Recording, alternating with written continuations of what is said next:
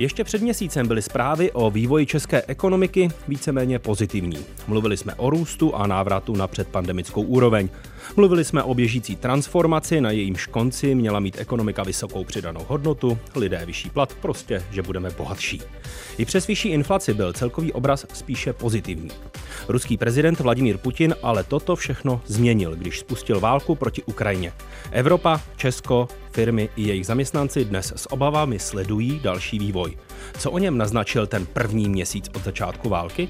Jak změnil Putin naše plány a naší ekonomickou situaci? Téma pro následující hodinu našeho vysílání obohacující poslech přeje Václav Pešička. Souvislosti plus.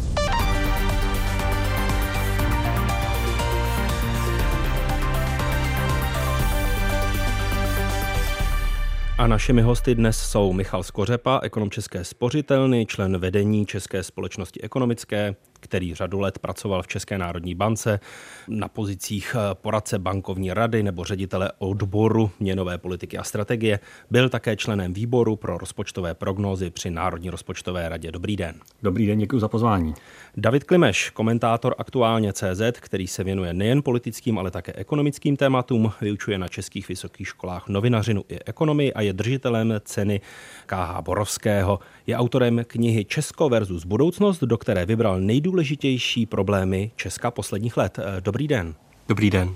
A do našeho přenosového vozu zdravím Radka Špicera, viceprezidenta Svazu průmyslu a dopravy, který je největším tuzemským zástupcem českých podnikatelů. Zároveň je viceprezidentem Konfederace evropského podnikání Business Europe. V minulosti působil jako náměstek místo předsedy vlády pro ekonomiku nebo jako ředitel pro vnější vztahy ve Škodě Auto. Dobrý den. Dobrý den. Co se stalo s tuzemskou ekonomikou? Jak se za poslední měsíc změnila, tak to popíšeme v první části našeho povídání a začneme nehezky. Pohledem guvernéra České národní banky Jiřího Rusnoka, který byl v české televizi skeptický, co se týče udržení růstu tuzemské ekonomiky. Bohužel tato nálož inflační takto poskládaná způsobí posléze, já si troufám říct, eh, možná až, až nějakou recesi eh, nejen v české, ale evropské ekonomice. Já si nedovedu představit, že by se to odehrálo, jak zatím všichni předpovídají, že mírně se sníží růst. Já se obávám, že se sníží dramaticky, že budeme rádi za černou nulu eh, už na konci tohoto roku a bohužel se to promítne zejména do toho roku 2023. A kombinaci vysoké inflace s dalším narušením biznisových vazeb eh, podle Jiřího Rusnoka pocítí eh, úplně všichni. Letos, jestliže bohužel máme takovouto inflaci, v této zemi klesnou reálné mzdy o 5, možná o 8 to jsme nezažili prakticky za 30 let v jednom roce. Čili ta poptávka dostane obrovský na frak. Ona sice byla nasycená, že tady byly velké rezervy, různé ty uměle kvazi trošku uměle vytvořené úspory v dobách covidových, které se nedalo utrácet, ale peníze přicházely, eh, ať už z veřejných nebo jiných eh, zdrojů. Eh, ale to bude prostě obrovská rána a já si myslím, že se to nemůže neodrazit na tom ekonomickém růstu. Když k tomu připočtu ty poruchy, které trvají a některé se obnovují nebo nové startují v důsledku válečného konfliktu, nemá Škodovka svazky kabelové, jo? čili bohužel to se nemůže neodrazit. To jsou důsledky té války, kterou s tím Putinem vedeme i ekonomické a budeme je cítit. Varoval v české televizi guvernér České národní banky Jiří Rusnok a ani dlouhodobě nejcitovanější český ekonom Jan Švejnar z CERGE a Kolumbijské univerzity v New Yorku není v pohledu na současnou českou situaci pozitivní. Připomíná klíčové role, které nyní musí sehrát vláda a právě Česká národní banka. Vlastně ještě v loňském roce, až do teďka, jsme nedohnali úroveň výroby, HDP, kde jsme byli v roce 2019. Mělo se tak stát Což, na konci tohoto roku. Přesně tak. Takže když, to, když se podíváme na řadu západních zemí, Amerika obzvláště, ty už nejenom dohnali, ale předehnali. Ty už jsou dále. Čili zaostáváme a bude na státu, a tady bych řekl, stát je důležité si uvědomit, má dvě velké páky. Je to ta fiskální páka, to je vláda, řekněme ministerstvo financí, a potom, co se méně často zdůrazňuje, ta monetární páka, Česká národní banka, státní instituce, která též úrokovou sazbou například velice určuje, jestli budeme v konjunktuře, ekonomickém růstu nebo poklesu. A tady bude klíčové, abychom my jako ekonomika, která má silné páky, by dokázali zůstat v ekonomickém růstu, který potřebujeme, jsme dohnali rok 2019 na to, aby jsme šli dál. A ne, abychom šli do recese, kterou si sami připravíme tím, že by vláda a Česká národní banka šli směrem, který utlumuje ekonomiku v chvíli, kdy utlumuje vnější tlaky, které, které jsme jmenovali. Ekonom Jan Švejnar. Pánové, co zásadního se za ten poslední měsíc změnilo v české ekonomice z vašeho pohledu? Eh, napřed poprosím Radka Špicara. Změnilo se toho mnoho. Doufali jsme, že opravdu už se budeme bavit o dalším růstu, budeme se bavit o posilování konkurenceschopnosti českého průmyslu a české ekonomiky a místo toho tady máme eh, další velmi dramatickou situaci na makroekonomické úrovni, která je pro podniky velmi nebezpečná. A kdybych měl zmínit tři hlavní problémy, se kterými se teď eh, potýkají české podniky, české firmy, tak by to bylo určitě v první řadě vysoké ceny energií. My jsme na průmyslu nejvíce závislá ekonomika z celé Evropské unie. Do značné míry je to těžký průmysl, zpracovatelský průmysl, který je velmi citlivý na výkyvy, jakékoliv výkyvy cen energií a to, co teď zažíváme, je skutečně pro český průmysl smrtící. Takže to je problém číslo jedna. Problém číslo dva je eh, přerušování dodavatelských řetězců, eh, výpadky dodávek. Eh, pan guvernér v té vaší reportáži velmi správně zmiňoval problémy v automobilovém průmyslu, související s eh, přerušením dodávek z Ukrajiny, ať už takových věcí, jako jsou eh, kabelové svazky nebo suroviny, které potřebuje české ocelářství ke svému fungování.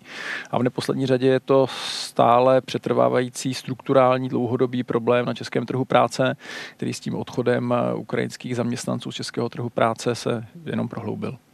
Michale Skořepo, z vašeho pohledu eh, ekonoma, eh, co se stalo s českou ekonomikou eh, za ten první měsíc války? Radek se hodně zaměřil na ty krátkodobé okamžité efekty. Jeden důležitý faktor pro českou ekonomiku, která je malá a otevřená, hodně závislá na zahraničním obchodu, je dlouhodobý, řekl bych, a to je šok, který jsme všichni, v podstatě celý svět, podle mého soudu, ale zejména teda Evropa, zažili v oblasti víry v to, že zahraniční obchod zbližuje státy navzájem, že e, vlastně pokud s někým děláte biznis, tak vás prostě nenapadne e, vojensky, protože se mu to nevyplatí že tady žádná válka už asi nikdy nebude v Evropě, protože přece už to máme za sebou prostě tuhle tu barbarskou fázi a dlouhá léta to samozřejmě platilo. A tohle to všechno já se obávám, že prostě bude mít dlouhodobé dopady na víru jak politiků, jak elit, tak voličů v to, jestli skutečně je dobře za každou cenu posilovat eh, obchodní svazky s cizinou, protože nakonec by se to mohlo šeredně nevyplatit, jako se nám teď nevyplácí ten těsný kontakt, který máme s Ruskem v oblasti zejména surovin. A tohle je podle mě rána, která prostě se bude hodně dlouho zacelovat a škodí právě zrovna ekonomikám, jako je ta česká, protože ty jsou na tom zahraničním obchodě, aspoň zatím tedy, hodně závislé. Davide Klimeši, počítám, že vy doplníte tento eh, pohled eh, na to, co se změnilo nejen v ekonomice, ale i v politice abych aspoň přidal něco trochu pozitivního, protože skutečně to je nekonečná kaskáda špatných zpráv, tak eh, bych možná zmínil pro mě docela pozitivní věm z toho měsíce, jeden z mála, a to, že český stát přeci jenom, když chce, tak dokáže eh, poměrně rychle zareagovat. Můžeme se bavit o těch jednotlivých opatření, ale v minulých letech, ať už bylo dobře, nebo jsme procházeli covidovou krizí, tak někdy jsem už propadal tomu, že je to na věky to Rakouskou Hersko nebo spíš Kavkův zámek. A teď můžeme se znovu bavit o tom, co dělat nebo nedělat s DPH, pohonými hmotami, energetickými problémy, ehm, sociálními dávkami, ale přesto ten základ vlastně vláda zvládla, otevřela pracovní trh pro příliv eh, ukrajinských pracovníků, eh, dokázala vydat eh, víza strpění, což po heslech ani jednoho migranta jsem si nebyl jistý, jestli bude tak hladký proces. A skutečně to základní pravděpodobně ten stát zvládl. Teď je samozřejmě eh, velká otázka, jakým způsobem vlastně dál k tomu přistupovat, protože přestože je to humanitární krize, tak musíme o tom už přemýšlet i jako o ekonomické záležitosti, o ekonomické migraci do nějaké míry, protože víme, že eh, standardně, nebo je to nějaký průměr, který toho moc jako neřekne o konkrétní situaci, ale z těch migračních velkých vln třeba 30% eh, uprchlíků pak zůstává. Já si myslím, že u ukrajinského obyvatelstva to bude ještě výrazně více. No a vlastně už v této chvíli musíme přemýšlet o tom, jak uspůsobit bydlení, školství, zdravotnictví a především trh práce, aby ti práce schopní se dostali k nějaké pracovní pozici a tím, ať už spadneme do recese nebo nespadneme, zase tu českou ekonomiku pozvedli nahoru. K tomu všemu se určitě během našeho povídání dostaneme. Když se vrátím k tomu chmurnému popisu eh, vývoje českého HDP, který eh, řekl guvernér eh, České národní banky. Michale Skořepo, vidíte to také tak negativně? Opravdu utratíme své úspory a zbrzdí se ta poptávka, o kterou se české firmy a česká ekonomika dosud mohla opřít? Tak eh, já bych, abych se úplně upřímně přiznal, tak mě trošičku eh, překvapila ta razance, s jakou eh, pan guvernér promluvil. Právě.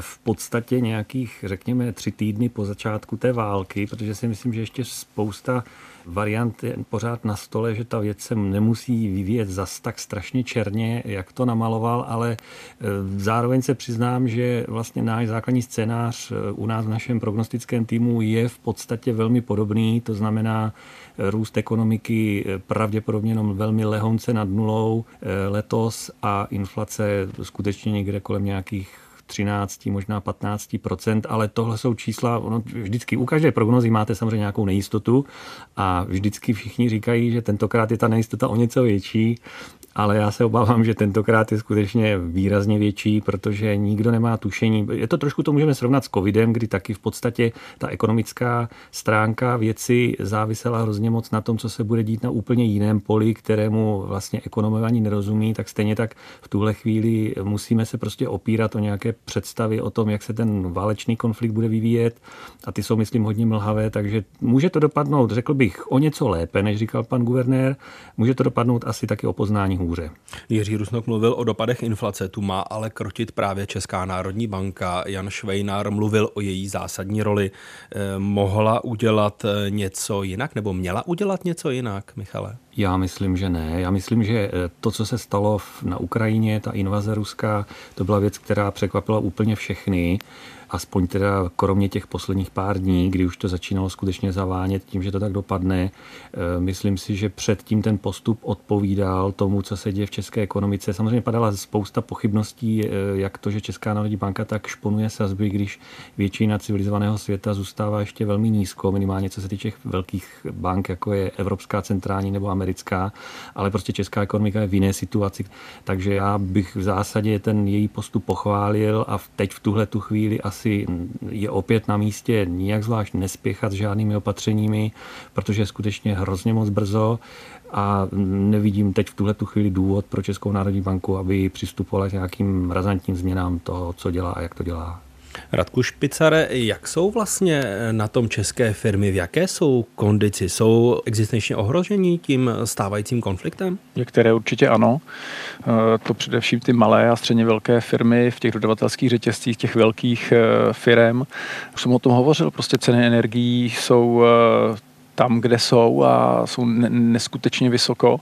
A to český průmysl, který stále ještě představuje téměř 30% českého HDP, prostě totálně ničí. Eh, tohle je něco, co eh, podniky mohou vydržet několik týdnů, ty silné několik měsíců, ale kdyby tohle mělo trvat dalších několik měsíců, tak si dokážu představit, že mnoho firm tohle prostě nevydrží.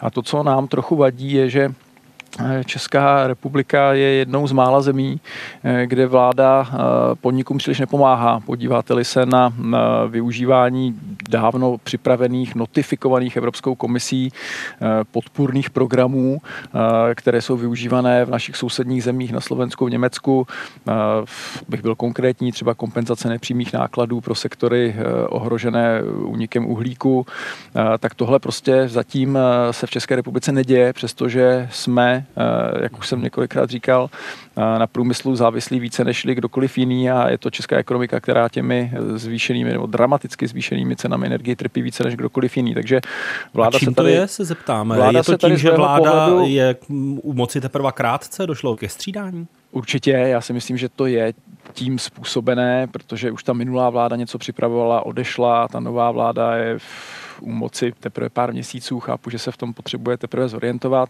Kdyby tohle byl jediný problém, tak by možná se ta věc dostala na stůl rychleji. Chápu, že ministři a vláda jako celek musí řešit eh, ukrajinskou krizi spojenou se všemi těmi důsledky, to znamená v našem případě především eh, s tou uprchlickou krizí. Takže jisté pochopení pro to máme, ale ty věci trvají prostě strašně dlouho a podniky jsou na tom opravdu špatně. To znamená, já bohužel musím říct, že mi to trochu připomíná situaci v roce 2008-2009, eh, kdy vláda ekonomice také téměř nepomohla, až na pár výjimečných opatření a myslím si, že se tím pádem chovala značně procyklicky. To znamená, neudělala dost pro to, aby tu krizi kompenzovala, aby nějakým způsobem vyrovnala, ale spíše jim s, s tou svojí restriktivní politikou prohlubovala. Byla zde vysoká poptávka. Ta by nyní měla podle guvernéra České národní banky se eh, snížit, schladit. Eh, je to problém pro firmy, když ji vlastně nestíhali uspokojovat? To byl samozřejmě jeden z hlavních problémů a jeden z hlavních důvodů, proč my jsme nebyli schopni růst tak jako ostatní země kolem nás. My jsme prostě postrádali na trhu práce 350 tisíc eh, zaměstnanců, měli jsme tři, máme stále 350 tisíc volných neobsazených pracovních míst a to znamenalo, že jsme nebyli tu post-covidovou konjunkturu schopni dostatečně využít. Firmy prostě nebyly schopné eh, plnit zakázky eh, včas nebo v požadovaných objemech, byly za to penalizované, ztrácely zisky a tohle samozřejmě pokračuje i nadále. A to, že se ta situace trochu zlepší, je sice pravda, ale zlepší se to tím, že prostě firmy nemohou vyrábět vůbec, protože nemají dodávky a, a rozhodně se to nezlepší tím, že by sem přišlo teď už vlastně přes 250 tisíc uh, ukrajinských uprchlíků a to hlavně z toho důvodu, že uh, jsou to ženy s dětmi. Naopak, uh, jestli jsem dobře poslouchal ministra Gazdíka, tak ta nezbytná integrace ukrajinských dětí, které přichází do toho českého vzdělávacího systému, která je samozřejmě strašně důležitá, nás bude stát dalších 17 miliard korun, což je v pořádku, to jsou prostě dobře utracené peníze, ale jak říkám, ta vlna rozhodně nevyřeší ten hlavní problém na českém trhu práce, kterým je dlouhodobě eh, nedostatek ať už kvalifikované nebo nekvalifikované pracovní síly a to ne v řádech tisíců nebo desítek tisíc, ale v řádech stovek tisíc zaměstnanců. Eh, Davide Klimeši, když jsme u role eh, vlády a České národní banky, tak zvládají z pohledu vašeho komentátorského udržovat stabilitu ve společnosti? Teď asi je nutné hodně dobře rozdělit eh, to, co dělá vláda s fiskální politikou a to, co dělá eh, centrální banka eh, s monetární politikou. Michal Skořepa, těžko tady mezi náma bude větší odborník na ČNB, tak správně podotkl, že asi ČNB se plní tu svoji úlohu. Teď samozřejmě můžeme čekat, jestli to rapidní zdražování peněz doskáče až třeba k pětiprocentní úrokové míře, anebo, což konec konců už avizoval i poměrně pesimistická promluva pana guvernéra, premiéra si řeknou, tak teď už s tím skončíme a budeme vyčkávat, nebo dokonce půjdeme dolů. Takže ti asi zvládají svoji roli, dokonce zapojili mm, docela mm, sporný vlastně nástroj prostřednictvím intervencí, asi vědí, co dělají, pak eh, po čase si zhodnotíme, jestli to bylo správně nebo ne. Co se týče vlády, tak eh, vzhledem tomu, že jsem na začátku ji pochválil, že dokázala zareagovat v těch základních věcí, tak tady bych se přidal k Radkovi Špicarovi, že skutečně není možné se neustále Eh, vymlouvat na to, že jsme nastoupili, že eh, počkáme, že ještě to není vyjednané, nebo že správný přístup je vlastně nechat ty věci být, ať se sami nějakým způsobem uspořádají. Ne. Eh, z covidové krize jsme plynule přešli do válečné krize a jenom připomínám eh, třeba přístup Polska, které teď je vydáváno za vzor v Lecčem, tak přestože já nevím, kolik je už u nich uprchlíků, 800 tisíc, možná milion, prostě Přes je to ta největší, už. je to ta největší vlastně nálož té uprchlické vlny. Přesto nijak neváhají například s tím, aby u vybraných položek snížili DPH z 23% na 8 a skutečně vidíme to i v západních státech ten já osobně mám pocit, že je to za každou cenu ukazování, že to bude prostě se dělat jinak, než eh, za rozhazovačné eh, v mnoha ohledech levicové vlády Andreje Babiše ale zrovna teď to není ten správný okamžik, podle mého. Jenom abychom si také uvědomili ty proporce. Jestliže jsme ve dvou eh, předvolebních letech dokázali snížit daně, navýšit nejrůznější dávky, určitě za více než 200 miliard každoročních e, výdajů, tak teď se prosím nebavme o tom, jak předělat rozpočet, kde reálně ta reálná úspora, neodsunutá do budoucnosti, ale skutečně vykázaná, je v řádech desítek miliard nižších, tak eh, nedebatujme o tom, že teď v této chvíli, kdy se máme chovat protikrizově, tak je nutné pomoci eh, nejenom firmám a podnikům, oni, oni se nakonec nějak otřepou, ale především právě z důvodu té sociální soudržnosti i domácnostem. Já jsem na začátku kvitoval ten vládní přístup, nesnižujme plošně DPH nebo spotřební daně, no ale já bych potřeboval, aby právě odborní ekonomové znovu otevřeli s vládou tu debatu, protože pokud atakujeme 10% nebo dokonce 13% inflaci a těm lidem chodí ty první čtvrtletní zálohy za energie, no tak já si myslím, že ten stát prostě musí nějakým způsobem eh, pomoci. A jenom poslední věc, teď se hodně bavíme o pohoných motách, tak já myslím, že tam ještě můžeme vyčkat nějakou chvíli, byť věřím, že dopravní firmy už opravdu jedou na dřeň, ale eh, speciálně u těch eh, cen energií, tak vlastně od tu, tu energetickou krizi vláda nějakým způsobem nevyřešila, nepomohla a prosím neříkejme si, že zvýšení příspěvku na bydlení je to řešení. Takže abych to schrnul, eh, pokud se teď v mnoha ohledech koukáme na Polsko, tak se koukejme i na to, eh, jakým způsobem pomáhá vlastně domácí populaci zvládat inflaci a nenechávejme toto téma, toto falešné dilema, jestli pomáhat Ukrajincům nebo domácímu obyvatelstvu eh, do nejrůznějších výkřiků nacionalistickým politikům, protože to taky nemusí skončit vůbec dobře. Michale Skořepo, poprosím o stručnou odpověď a stručnou reakci, protože ekonomové ve směs vládu za obezřetnost eh, chválí a jsou spíše proti o něm plošným zásahům a spíš kvitují eh, její plán cíleně pomáhat těm sociálně nejslabším. Jak se na to díváte vy? Tak ono to má dvě roviny. Jedna rovina je eh, ta plošnost. Tam ten argument je jasný. Prostě pokud jsme schopni poměrně rychle přijít s nějakým mechanismem selektivním, jak pomáhat skutečně těm, kteří si tu pomoc jakoby zaslouží z nějakého pohledu propadu eh, blahobytu a podobně, tak, tak je to určitě lepší minimálně kvůli eh, zdraví fiskálnímu, kvůli dluhu a podobně. Ale druhá rovina je, kde, pre, kde přesně namalujeme tu hranici toho, kdybychom těm lidem začali pomáhat. A to už není otázka ekonomická, to je otázka čistě politická politická. My tu hranici už dneska někde máme, to je hranice sociálních dávek, ale samozřejmě otázka, jestli eh, ten, to nastavení sociálních dávek, tak jak dneska existuje s těmi limity konkrétními, které tam jsou prostě uvedeny, jestli ta síť není příliš hluboko z nějakých důvodů. A to už není otázka pro ekonoma, ale pro politika, protože samozřejmě každý z nás má nějakou představu, komu se má pomoci, komu se nemá pomoci, komu už se daří hodně špatně, co to znamená hodně špatně, může ušetřit, nemůže ušetřit, musí pokračovat, eh, já nevím, nevím, teď si vemu eh, fackovacího panáka, řekněme kouření nebo alkohol, nebo nemusí vlastně a může na tom ušetřit stovky korun měsíčně, nemůže. Tohle to jsou otázky už ne pro ekonoma, ale zjevně pro politika. Radku Špicare, vy se s politiky setkáváte minimálně na tripartitě jako svaz průmyslu a dopravy. Eh, z vašeho pohledu, když jste mluvil o vysokých cenách energií, které výrazně limitují české firmy, Měla by vláda sáhnout k plošnému opatření v této oblasti? My rozhodně jsme svaz, který volá po plošných opatřeních. V tomhle s vládou souhlasím, že je potřeba pomáhat těm, kteří to potřebují a ne utrácet peníze eh, ve prospěch těch, kteří to nepotřebují. Ale znovu opakuju, tady jsou prostě opatření, která jsou jasně cílená, která jsou notifikovaná Evropskou komisí. Já už jsem hovořil o tom konkrétním opatření, které notabene využívá mnoho jiných evropských států na podporu svých firm. Eh, to, co chci ještě dodat, to jsem neřekl eh, předtím, je to, že jsou to peníze firm firm. To jsou peníze, které oni posílají za emisní povolenky, to znamená, je to vlastně podpora firm z jejich vlastních peněz. A stále čekáme na to, jestli vláda k tomuhle přistoupí nebo ne. Máme eh, jakýsi příslip, že na tom vláda pracuje, tak já doufám, že to tak opravdu je a že se brzy dočkáme nějakého výsledku. Ale jak říkal David, eh, tady opravdu už eh, se hraje o dny a o týdny. To znamená, to prodlení začíná být to poměrně vážné. Tak já doufám, že už se chýlíme ke konci a že se nějakých konkrétních výsledků a nějaké nějaké konkrétní podpory těm, kteří to opravdu potřebují, skutečně co nevidět dočkáme. Posloucháte diskuzní pořad Souvislosti Plus. Premiéra ve středu po 20. hodině večer na Plusu. Když jsme v posledních měsících mluvili o české ekonomice, tak eh, velmi často jsme mluvili o její transformaci, kterou nastoupila. Eh, nakolik je její evoluce v ekonomiku s vyšší přidanou hodnotou ohrožena, eh, to se budeme ptát právě teď. Profesor Jan Švejnar v našem vysílání zopakoval, že pro nás není jiná cesta.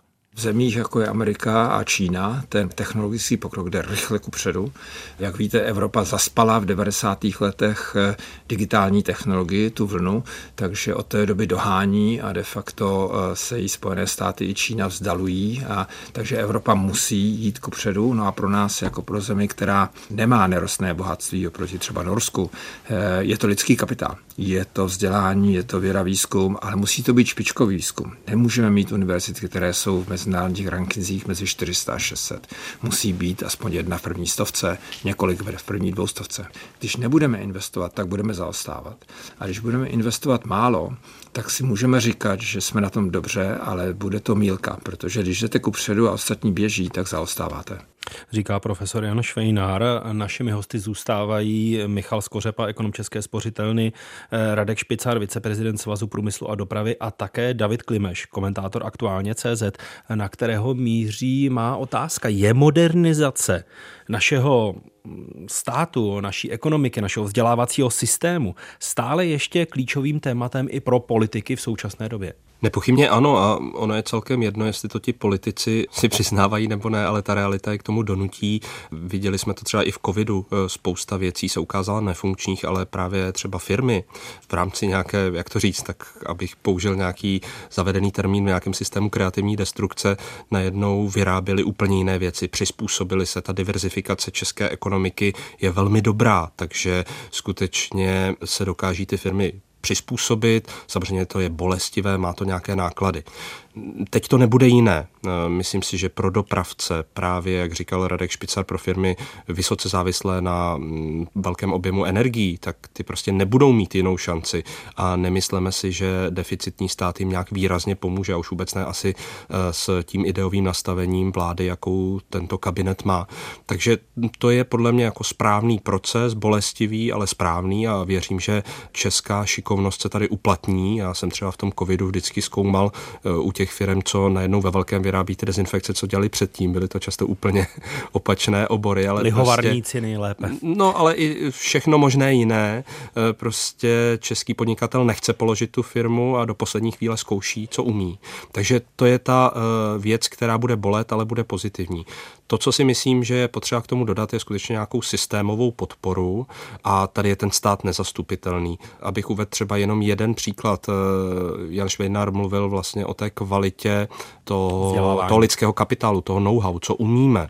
A třeba můžeme se podívat na e, číslo, kolik e, představují reinvestice do české ekonomiky v poměru k ostatním zemím a tam to číslo vypadá velmi pěkně. Jsme asi třetí v té Evropě. Ale pak se podíváme, do čeho jsou ty reinvestice a mimo jiné i proto, že máme velkou průmyslovou základnu stále, tak často jsou to prostě stroje. Nakupujeme stroje, něco se s nima učíme, ale třeba Irové 76% investují do nějakého duševního vlastnictví, nejrůznější patenty, zlepšováky, něco, co eh, nás napadne jako první a teď už nám budete platit za to, že využíváte naše know-how prostřednictvím nějakého patentu.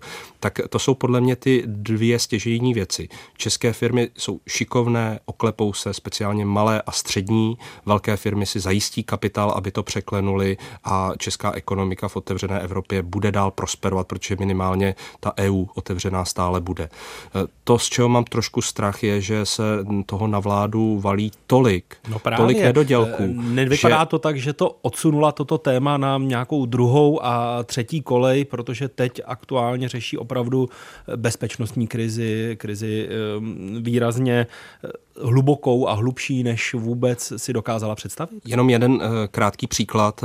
Myslím si, že to musí jít ruku v ruce a ten příklad je například právě zapojení těch spousty ukrajinských matek do českého trhu práce ty nenahradí ty eh, odešlé ukrajinské muže z dřevospracujícího průmyslu. Ty je potřeba nějakým způsobem eh, rekvalifikovat na eh, sociální práci nebo třeba na místa asistentek ve školách, třeba i pro ty třídy, kde bude teď hodně ukrajinských dětí. A teď najednou vlastně má spousta lidí pocit, no tak to, to je přeci není nic složitého. Jestli byla zdravotní sestřičkou v Charkově, tak bude prostě teď někde v Ostravě.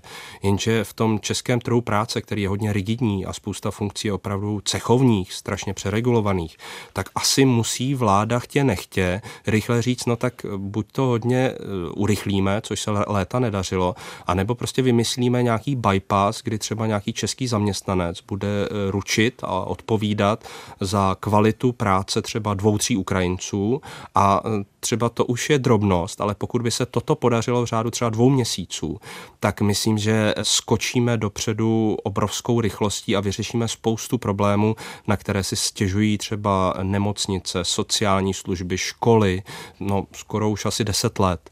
Tak to je jenom jeden příklad, že opravdu i to vládní zapojení a promýšlení, co vlastně tady s těmi uprchlíky budeme dále dělat, tak vlastně donutí ten vládní kabinet, který má spoustu dalších problémů, aby prostě uvažoval strategicky. Já jim držím palce, aby se jim to povedlo. Radku Špicare, jak vlastně dokážete tento potenciál na trhu práce využít? Je to, o čem mluvil David Klimeš, ta správná cesta i pro české firmy? Určitě. Já jsem Davida velmi pečlivě poslouchal a podepsal bych všechno, co řekl a to, to, to, co zaznělo, jsou opravdu velmi důležité věci, na kterých je potřeba pracovat. My budeme určitě dělat dvě věci. My budeme tu nedostatečnou nabídku lidských zdrojů nahrazovat digitalizací, automatizací a robotizací. To je jeden velmi silný trend, který myslím bude pokračovat. A ty eh, nové pracovní síly, které teď přichází do České republiky, budeme samozřejmě využívat tam, kde to využít lze. Eh, a David velmi správně říká, že například oblast sociálních služeb eh, má určitě obrovskou absorpční schopnost a tam to velmi pomůže. Takže tohle rozhodně podepisuji a naprosto s tím souhlasím. A vy jste se ptal na význam vzdělávání a reformy toho vzdělávacího systému, tak tam já musím říci, že to považuji za naprosto klíčový předpoklad pro posilování budoucí konkurenceschopnosti České, České republiky a České ekonomiky. Já z tohohle pohledu já prostě Petra Gazdíka, eh, ministra eh, školství, považuji za jednoho z klíčových ekonomických ministrů téhle vlády, protože opravdu tam už se rozdávají karty a, a v rámci toho vzdělávacího procesu se rozhoduje o tom na mnoho let dopředu, jak bude vlastně vypadat česká ekonomika. A zatím to, co minister v tom krátkém období představil, eh, vypadá velmi dobře, ať už tu nutnou revizi, dlouhodobě nutnou rámcových vzdělávacích programů, tak revizi matury maturit například, nebo posílení těch profesně orientovaných studijních programů, které právě propojují ty dva světy, které eh, spolu v minulosti u nás příliš nekomunikovaly, to znamená toho akademického světa a toho firemního, to jsou přesně věci, které mohou pomoci. Eh, a my, tak jako jsme podporovali velmi intenzivně a stali jsme na, na jedné straně barikády s jeho předchůdcem, s Robertem Plagou, eh, kdy bojoval o navýšení prostředků do vzdělávání a reformu fungování toho vzdělávacího systému, tak jsme připraveni stejně intenzivně lobovat dělat a, a spolupracovat i s Petrem Gazdíkem, pokud e, v tom ty příští čtyři roky bude chtít pokračovat, protože e, jsme za těch posledních 33 let pochopili, e, že jestli má mít tahle ekonomika, tahle země nějakou budoucnost a tu lepší, než jsme měli v minulosti, tak to všechno začíná u kvalitního školství. Takže to je pro nás naprosto klíčový předpoklad toho, abychom tu druhou ekonomickou transformaci, kterou jsme před několika měsíci jasně pojmenovali, zvládli úspěšně. No, jak se ale změnilo odhodlání firem eh, do této transformace eh, vstoupit. Ten poslední měsíc, který je opravdu velkou změnou a velkým eh, zásekem do jejich plánů, nezměnil tu snahu transformovat se v boj o přežití? Nezměnil tu snahu, změnil možnosti. Já se shodou okolností připravuji na sociální EU summit, eh, kde budeme hovořit s Emmanuelem Macronem, s eh, předsedkyní von der Leyen a eh, Charlesem Michelem a tam se jim pokusím vysvětlit během toho svého krátkého několika minutového slotu, který budu mít k dispozici, že firmy si snad ještě více než v minulosti uvědomují, k čemu by nám měl posloužit Green Deal, že zbavit se závislosti na uh, kdysi autoritářských, teď totalitních státech uh, je prostě nutnost uh, a že tím směrem musíme jít ještě intenzivněji než v minulosti, ale že minimálně krátkodobě ty cíle prostě musíme přehodnotit, protože, abych byl konkrétní, tak v oblasti energetiky plyn bylo to přechodné řešení, které nás od uhlí mělo dostat k obnovitelným zdrojům energie. No teď to s plynem bude velmi problematické. To znamená, krátkodobě musíme udělat jakýsi reality check toho, co je možné a to, co je v tuhle chvíli využitelné a dlouhodobě naopak musíme ještě posílit to naše odhodlání tímhle směrem mít. A to se týká nejenom energetiky, to se týká digitalizace a mnoha dalších oblastí. Takže z krátkodobého pohledu určitě revize toho, co je reálné, z dlouhodobého pohledu naopak si myslím, že to potvrzuje to, co Evropa dlouho říkala. To znamená, musíme se vydat cestou úspor, energetické nezávislosti, digitalizace, digit- automatizace, robotizace a tak dále, tak dále. To si myslím, že je zcela jasné. Michale Skořepo, nevyhrají v tomto souboji opět velké firmy, protože ty v Česku do značné míry jsou vlastněné zahraničním kapitálem, který například má hlubší strategie a delší na transformaci než malé a střední firmy, které tu proměnu mají snažší, jednodušší, ale rozhodují se k ní poměrně složitěji a teď se mohou bát.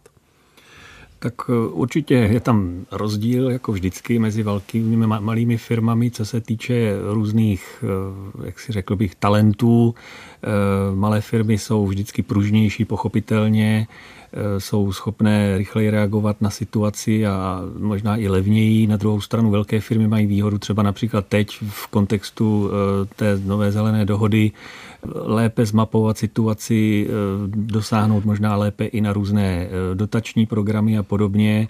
Eh, takže já bych si úplně netroufal tvrdit, že to bude mít nějakého jednoznačného vítěze, protože pokud by to tak bylo, tak už asi dávno ta ekonomika prostě je dominovaná jednou nebo druhou skupinou hráčů. Spíš půjde prostě i nadále, tak jako dosud o souboj, kde každá ta skupina nabízí nějaké jiné nástroje a, a e, neviděl bych to tak úplně černě, nebo nevím jestli černě, ale tak, tak jednoduše, že, že zkrátka e, přijdeme o veškeré drobné podnikání, nebo naopak, e, že odsud začnou houfně odcházet zahraniční velké firmy. To jsem určitě nemyslel, eh, spíš mi šlo o to odhodlání a o tu chuť jít do mm, jakési transformace, která vždy může tu firmu mm, ohrozit. Samozřejmě jejím cílem je tu firmu posunout eh, někam výše, tedy že velké firmy, kde většinou o těchto strategiích je rozhodnuto na dlouhé roky dopředu, až tak lehce od nich neustupují. No, eh, já signály, o kterých já vím, možná by o tom měl spíš mluvit Radek, ale eh, signály, které já mám, jsou takové, že mnohdy let, která eh, zdejší pobočka zahraniční firmy vlastně pracuje v poměrně tuhém prostředí, protože mnohdy pro tu zahraniční matku jenom drobným šlahounem který eh, nemá úplně velkou pozornost té centrály a, a mnohdy eh, se velmi špatně daří těm místním manažerům vysvětlovat tomu vedení někde daleko v cizině, že tady v Česku je třeba situace jiná, že je potřeba postupovat nějak jinak, než jak je celokoncernová strategie malý podnikatel nebo drobné podniky mnohdy třeba i vedené eh, někým, kdo to založil v 90. letech, kdo k tomu má srdeční vztah, tak tam zase je jiný typ nepružnosti, prostě daný tím, že ten ten člověk, který tu firmu vede, tak eh, hold už nemá tu pružnost, kterou mají třeba mladší, eh, přemýšlí spíš o tom, jak ten biznis předat buď následující generaci, nebo se ho zbavit na stará kolena, takže já mám podezření, že obě ty skupiny bojují prostě s omezeními, i co se týče právě toho, jestli eh, budou hodně tlačit na, na tu transformaci, nebo jestli se budou snažit do poslední chvíle přežít s tím modelem tak, jak byli schopni s ním přežívat dosud. Radku Špicare, poprosím jenom stručně, je to odhodlání eh, těch malých firm eh, stále eh, stejně pevné jako před měsícem? Samozřejmě nikdo nechce svoji firmu, kterou budoval 30 let, položit eh, v úvozovkách pouze kvůli tomu, že přišla nějaká hluboká krize. Tohle není první krize, kterou eh, čeští podnikatelé, ať už ty velké nadnárodní firmy nebo, eh, nebo malé a střední české firmy, českým kapitálem vlastně ne firmy zažívají. Oni vědí, že ta krize jednou pomine dříve nebo později, ať už bude jakkoliv, jakkoliv hluboká. To znamená, dívají se na to v rámci možností optimisticky. Například už tak, že se přeorientují přeorientovávají na jiné trhy například, nebo na jiné, typy výrob, na jiné typy výrobků a tak dále. To znamená, víte, když se snažíte podnikat v České republice, tak musíte být optimista. Tady je to podnikatelské prostředí tak nevstřícné, že když do toho jdete s nějakým pesimismem, tak dlouho nevydržíte. To znamená, čeští podnikatelé už opravdu za těch posledních 33 let projevili velkou rezistenci a zvládnou i tuhle krizi. Jde jenom o to, aby ji zvládli tak, že budou schopni dostat těm, těm výzvám budoucnosti. To znamená, že nepřijdou o všechny peníze a nebudou, nebudou v takové situaci, že by nebyli schopni investovat do věcí, které se na ně valí a které budou rozhodovat o tom, jestli se udrží v té světové špičce, anebo ne. Samozřejmě mluvím o takových věcech, jako je právě digitalizace, automatizace, robotizace, ale nebo také ten nastupující trend eh, dekarbonizace, eh, který třeba pro český automobilový průmysl nebo české oceláře bude nesmírně náročný, ale především také nesmírně drahý. A troufám si tvrdit, že dražší než pro naprostou většinu ostatních eh, evropskou nyních zemí a jejich výromácích výrobců. A u tohoto tématu zůstaneme i nadále. A v souvislostech plus eh, diskutujeme s ekonomem České spořitelny Michalem Skořepou, eh, komentátorem aktuálně CZ Davidem Klimešem a Radkem Špicarem, viceprezidentem Svazu průmyslu a dopravy. Eh, když zůstaneme u onoho Green Dealu, tak je to téma, které na české politické scéně i v ekonomických kruzích rezonuje už nějakou dobu. A český přístup, především ten politický, je vlažný. Tak bych to asi zhodnotil. Eh, Davide Klimeši, je to správný přístup? Neměla by česká vláda v tomto být opravdu akčnější být tím, kdo ponese ten prapor vepředu a bude motivovat všechny, aby tuto strategii vzali za svou? Tak na Green Dealu v posledním eh, měsíci je tragikomické, že kdo vlastně eh, celý ten plán eh, se na ně díval se skepsí, tak vyhlašoval najednou, že celý ten plán je mrtev. Speciálně to bylo komické od někdejšího ministra životního prostředí pana Brabce, kde bych čekal, že naopak bude i v opozici příznivcem lec jakých opatření, které tam jsou. Dokonce se do tohoto tábora zařadil i Andrej Babiš, který jak si zapomněl, že vlastně mm, ten politický souhlas za Českou republiku na samitu udělal on. Na druhé straně, kdo vlastně Green Deal eh, prosazoval, tak říká ano, tak to je prostě jednoznačné potvrzení, že musíme přijít hodně rychle na obnovitelné zdroje. Hmm, chápu ty strategie, protože tohle prostě jsou funkční politické strategie. Říct jednoznačně, jestli je to bílá nebo černá a pak se za to být až do roztrhání těla. Ve skutečnosti to, co u Green Dealu potřebujeme, je vlastně po uh, ataku Vladimira Putina na Ukrajinu změnit uh, fázování celého toho plánu, jak správně říkal uh, Radek Špicar, tak vlastně spousta států, speciálně Německo, vlastně předpokládalo tu přechodovou surovinu k té obnovitelné budoucnosti plyn. To se asi musí výrazně změnit. Skutečně uh, ten reality check je něco, co akutně potřebujeme nejenom na české úrovni, ale i na té unijní úrovni. Ne, není možné začít bezhlavě nakupovat azerský, norský plyn, budovat zásobníky. Musíme vědět, co chceme a jakým způsobem vlastně to celé zapadá do Green Dealu. Tuto změnu fázování vlastně vůbec v té české debatě nevidím. Je to skutečně jenom buď, že eh, Green Deal is dead, anebo naopak, že vlastně se ukázalo, že už dávno měl být naplněn a o to rychleji potřebujeme budovat obnovitelné zdroje, ale nikdo neřekne, jak přesně a jakým způsobem. Za mě, proč je to ještě důležité to velmi rychle vyřešit, tak je, že vlastně máme v tom dalším období na Green Deal navázáno neuvěřitelné neuvěřitelně evropských fondů, evropských peněz. Národní plán obnovy v této chvíli je vlastně prakticky nefunkční. Ministr Síkela si udělal takovou právě reality check a vlastně třetina projektů má velké problémy s tím, aby byly vůbec nějakým způsobem splněny. Bavíme se o 180 miliardách. Pak máme tady právě na eh, Green Deal hm, fond spravedlivé transformace, modernizační fond, klasické eurofondy. Když nebudeme vědět, jakým způsobem to chceme utratit, tak prostě ty peníze budeme vracet do Bruselu. Tak raději si pojďme právě teď říct, co potřebují české podniky v oblasti energetiky, co potřebuje malé a střední podnikání, jakým způsobem eh, podpořit vzdělanostní ekonomiku a propojení um, teoretických škol a praktické výuky třeba ve firmách. A pojďme do toho, když to řeknu vulgárně, skutečně vidlemi házet ty miliardy, které máme přislíbeny. Ale pokud nebudeme vědět, jakým způsobem se chceme do toho Green Dealu a dalších vlastně strategií Evropské unie vepsat, no tak je prostě zase na konci toho programovacího období vrátíme do Bruselu a budeme nad tím brečet. Michale Skořepo, když vy se podíváte na eh, evropský postoj, tedy postoj představitelů Evropské komise, Evropské unie, eh, nemění i oni sami eh, to odhodlání Green Deal provést za každou cenu a co nejrychleji?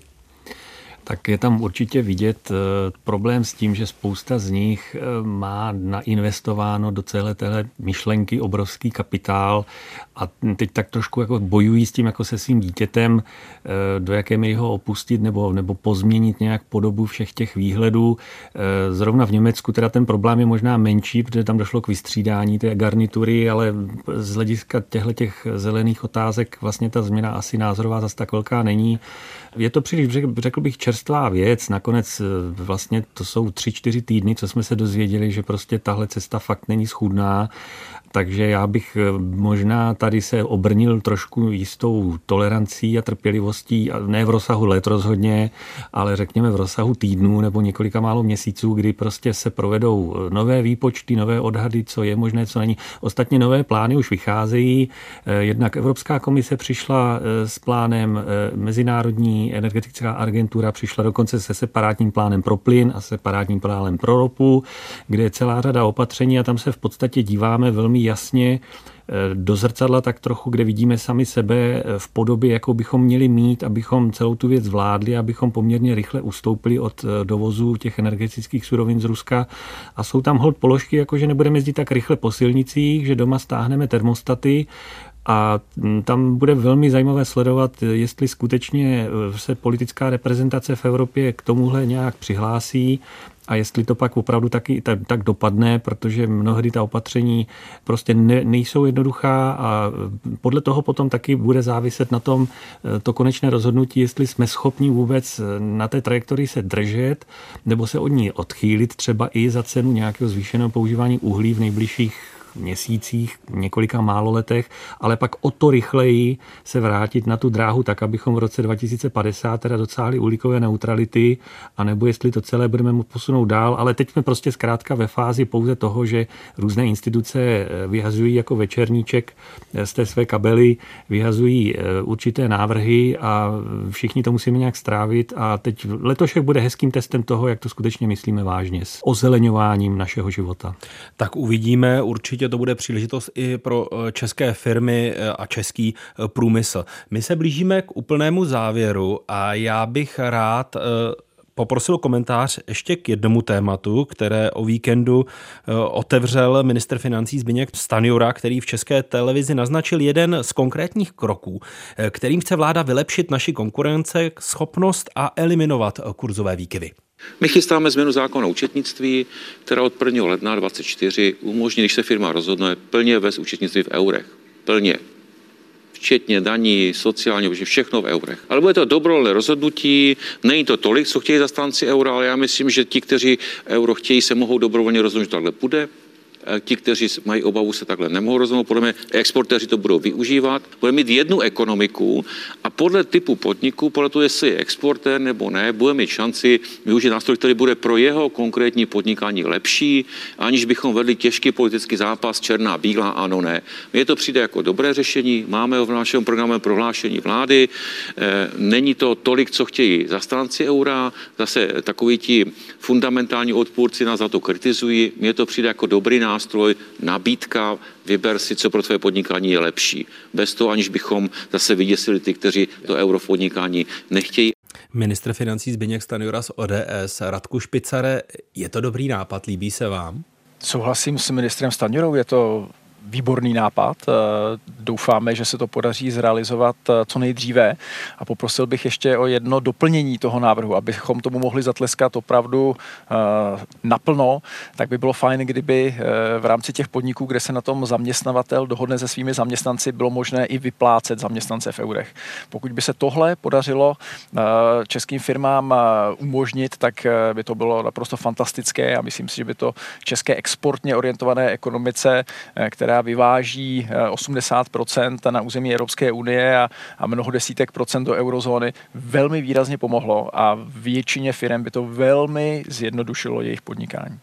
Davide Klimeši, eh, není toto takové řešení chytré horákyně, obutá, neobutá, eh, na koze, na voze, protože nebylo by už jednodušší tedy přijmout euro úplně, protože by zde fungovaly asi pravděpodobně dvě měny, protože pokud by zaměstnanci byli vypláceni v euru, tak počítám, že by museli utrácet eh, i peníze v eurech, takže by eh, české obchody eura museli přijímat. No, já nemám jak reagovat, protože můžu zopakovat jenom, co jste řekl vy a předtím Radek.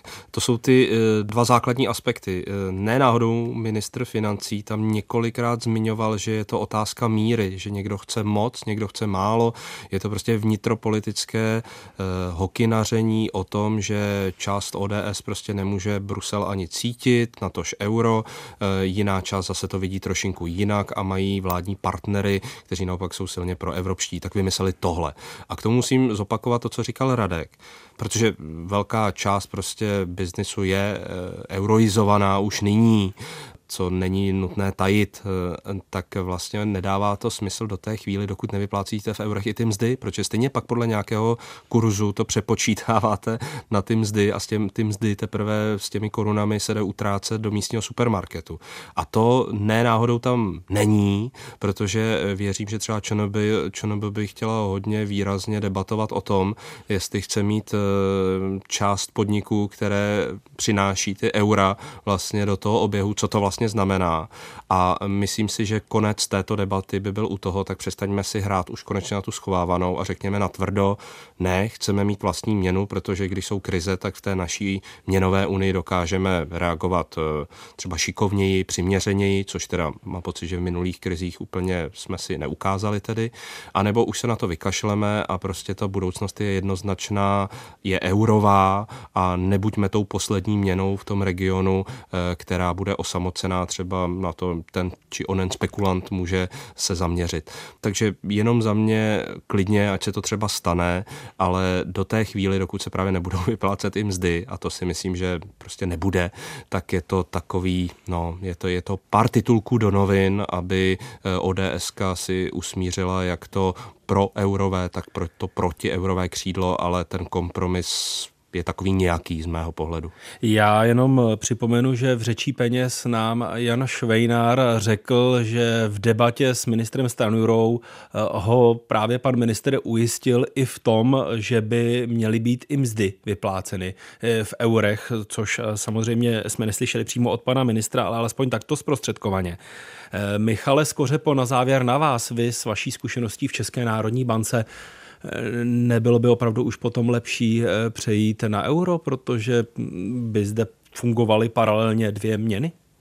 Tak eh, část odpovědí spočívá i v tom, že domyslíme všechny důsledky. Například pokud by firmy eh, nebyly nuceny platit daně v korunách, nýbrž v eurech, tak veškerý vývozci by vlastně přišli o motivaci vyměňovat část eh, svých příjmů eurových na koruny, což by snížilo poptávku po koruně.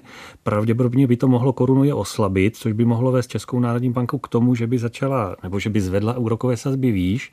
Zároveň by zřejmě ještě více firm bylo přilákáno k tomu půjčovat si peníze v eurech eurech, což by dále oslabilo efekt úrokových sazeb České národní banky. Ta by musela ty úrokové sazby zvedat v případě boje proti inflaci, jako třeba v tuhle chvíli ještě víc. Takže by to trošku zkomplikovalo zkrátka dobře život třeba České národní bance a zkrátka dobře přinášelo by to spoustu komplikací, takže já mám podezření, že eh, pokud bychom přistoupili k tomuhle opatření, tak pak skutečně už asi eh, by bylo nejlepší eh, korunu jaksi v úvozovkách doťuknout poslat jich do věčných lovišť a se vším všudy s celou parádou přejít na euro. Tak uvidíme, jaký plán nakonec vláda v příštím roce předloží. Našimi hosty byli Michal Skořepa, ekonom České spořitelny, kterému děkuji za účast. Také děkuji. David Klimeš, komentátor aktuálně CZ, i vám moc děkuji. Díky. A do přenosového vozu děkuji Radku Špicarovi, viceprezidentu Svazu průmyslu a dopravy. Díky moc. Není zač, naslyšenou. Obohacující poslech dalších pořadů přeje Václav Pešička.